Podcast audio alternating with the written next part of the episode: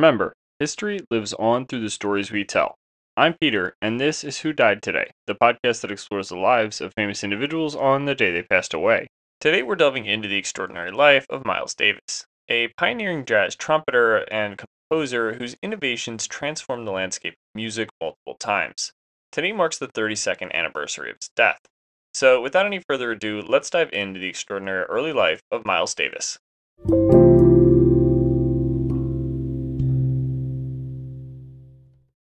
1 Beginnings and a Love for Jazz, 1926 to 1944. Miles Dewey Davis III came into the world on May 26, 1926, in the city of Altoona, Illinois. Born into an affluent African American family, his father, Miles Dewey Davis II, was a successful dental surgeon, while his mother, Cleota May Davis, although a music teacher, surprisingly didn't want her son to pursue a career in music, fearing the struggles it might bring. Yet, the town of East St. Louis, where the Davis family relocated when Miles was just a child, homed with a rich musical heritage. The rhythmic blues from nearby clubs, gospel tones from churches, and the classical melodies his mother loved all merged to create a musical tapestry that would deeply influence young Miles. When Miles was 13, his father gifted him a trumpet, a decision that would set the trajectory for Miles' life. With the trumpet, Miles found his voice. It became an extension of himself, a tool with which he would communicate his soul's deepest yearnings. Elwood Buchanan, his first trumpet teacher, played an indispensable role in shaping Miles' approach to the instrument. Buchanan, who detested the prevalent vibrato style of other trumpet players, ingrained in Miles a penchant for a clearer, more straightforward tone. This unique sound, which Miles embraced, would later become one of his hallmarks in the world of jazz. During his school years, Miles' talents didn't go unnoticed. He became an active member of his school's musical groups and even played in local bands. It was in these formative years that he was exposed to the world of big bands, listening to idols like Duke Ellington and Count Basie on the radio. The seeds of a passion for jazz were sown. Graduating from high school in 1944, Miles was torn between staying close to his roots and chasing his musical aspirations in the heart of the jazz world, New York City. Armed with a scholarship, he decided to attend the Juilliard School, one of the most prestigious music institutions in the world. However, the magnetic draw of New York's burning jazz scene was too powerful to resist. The clubs, the artists, the music, they all beckoned to him promising a world where his dreams could take flight.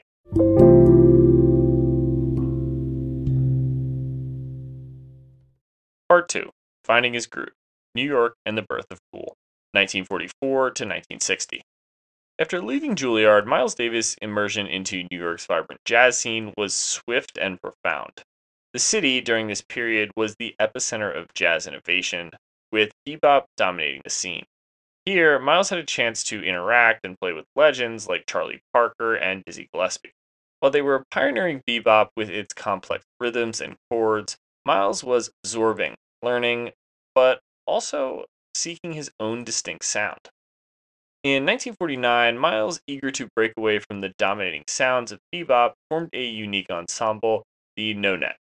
This group, with its unusual combination of instruments, including the French horn and tuba, aim to explore new sonic textures and directions. Their explorations gave rise to cool jazz, a style characterized by more relaxed tempos and a softer sound, contrasting with the fiery energy of bebop. The sessions they recorded, later released as the Birth of Cool album, would prove to be seminal in the jazz world, introducing a fresh sound and approach to jazz composition composition, and arrangement. The 1950s were a period of growth and exploration for Davis.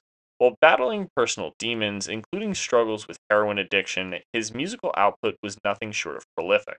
Moving on from cool jazz, Davis started gravitating towards hard bop, a fusion of bebop with blues and gospel. In 1955, he formed the first great quintet with John Coltrane, Red Garland, Paul Chambers, and Philly Joe Jones. Their collaborations over the next few years would lay the groundwork for much of modern jazz, showcasing intricate imp- improvisations and incredible dynamics. By the late 1950s, Davis was once again yearning for new musical horizons. He began experimenting with a modal approach to jazz. relying less on chord progressions and more on scales or modes as the foundation. This approach allowed for greater improvisational freedom. The culmination of these explorations was the 1959 album Kind of Blue. Not only is it the best selling jazz album of all time, but it's also regarded as one of the greatest musical achievements in the 20th century. Its influence permeates far beyond jazz, touching various genres and artists.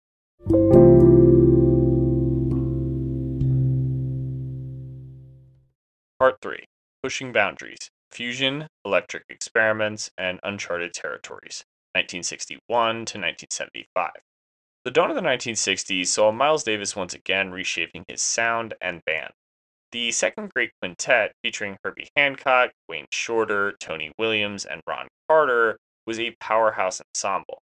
Each member brought a distinct voice, and together they pushed the boundaries of jazz. Their albums, such as ESP and Nefertiti, marked a departure from traditional jazz structures, experimenting with time signatures, melodies, and improvisational spaces. By the late 1960s, the music landscape was rapidly evolving. The emergence of rock and roll and the electric innovations in the music world did not go unnoticed by Davis. Inspired by the psychedelic sounds and electrical instrumentation of Jimi Hendrix and Sly Stone, Davis began to incorporate electric instruments into his ensemble. In 1969, he released the album In a Silent Way, which marked the beginning of his electric period and is often considered the precursor to the jazz rock fusion. A year later, the release of Bitches Brew solidified Davis's position as a pioneer of fusion. The album was a colossal departure from his earlier works, blending jazz with rock, funk, and African rhythms. While controversial at the time, with some jazz purists accusing Davis of selling out, Bitches Brew would go on to influence countless musicians and give birth to a whole new genre. The early 1970s saw Davis taking his electric sound to the stage with extended live performances. The Cellar Door sessions, recorded in 1970, showcased the raw energy and experimental spirit of Davis's live shows. Featuring musicians like Keith Jarrett and John McLaughlin, these sessions were a masterclass in improvisation, with Davis and his bandmates feeding off each other's energy to create sprawling sonic landscapes. By the mid 1970s, the relentless pace of innovation and personal health challenges began to take a toll on Davis. He gradually retreated from the public eye, taking a hiatus from recording and performing. This period allowed Davis to reflect, rest, and rejuvenate. While it marked the end of one of his most experimental and controversial phases, it set the stage for further evolution in the years to come.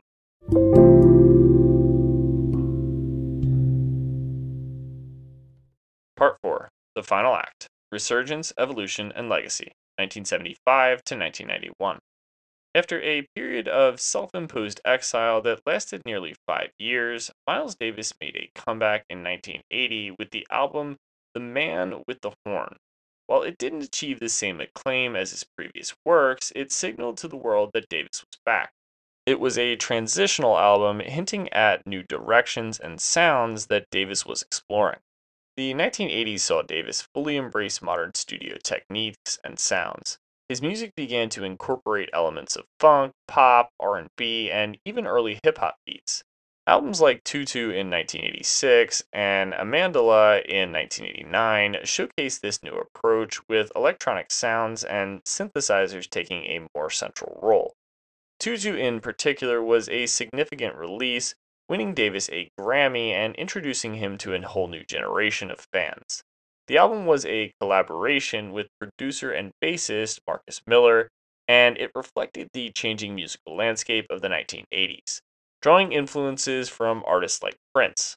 Miles Davis's final tours in the late 80s and early 90s showcased a musician still at the top of his game. Despite health challenges, Davis's live performances remained electrifying.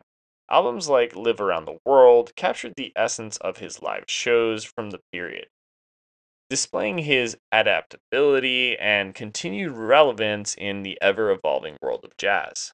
On September 28, 1991, the world mourned the loss of one of its greatest musical icons when Miles Davis passed away at the age of 65. His passing marked the end of an era, but his legacy was far from over.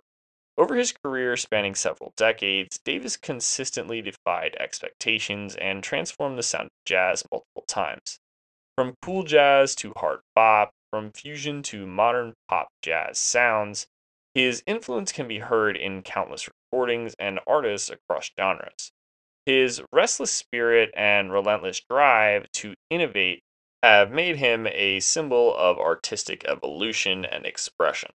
And that brings us to the end of today's episode on Miles Davis, a pioneering jazz trumpeter and composer. He's also who died today, September 28th. Additionally, if you enjoyed today's episode and want a visual of what Miles Davis looked like, please follow our Instagram, who period died period today. Lastly, make sure to rate us wherever you're listening and share with friends and family. Join us next time on Who Died Today as we explore the life of another remarkable individual who made a lasting and indelible mark on history. I'm your host, Peter, and thank you for listening.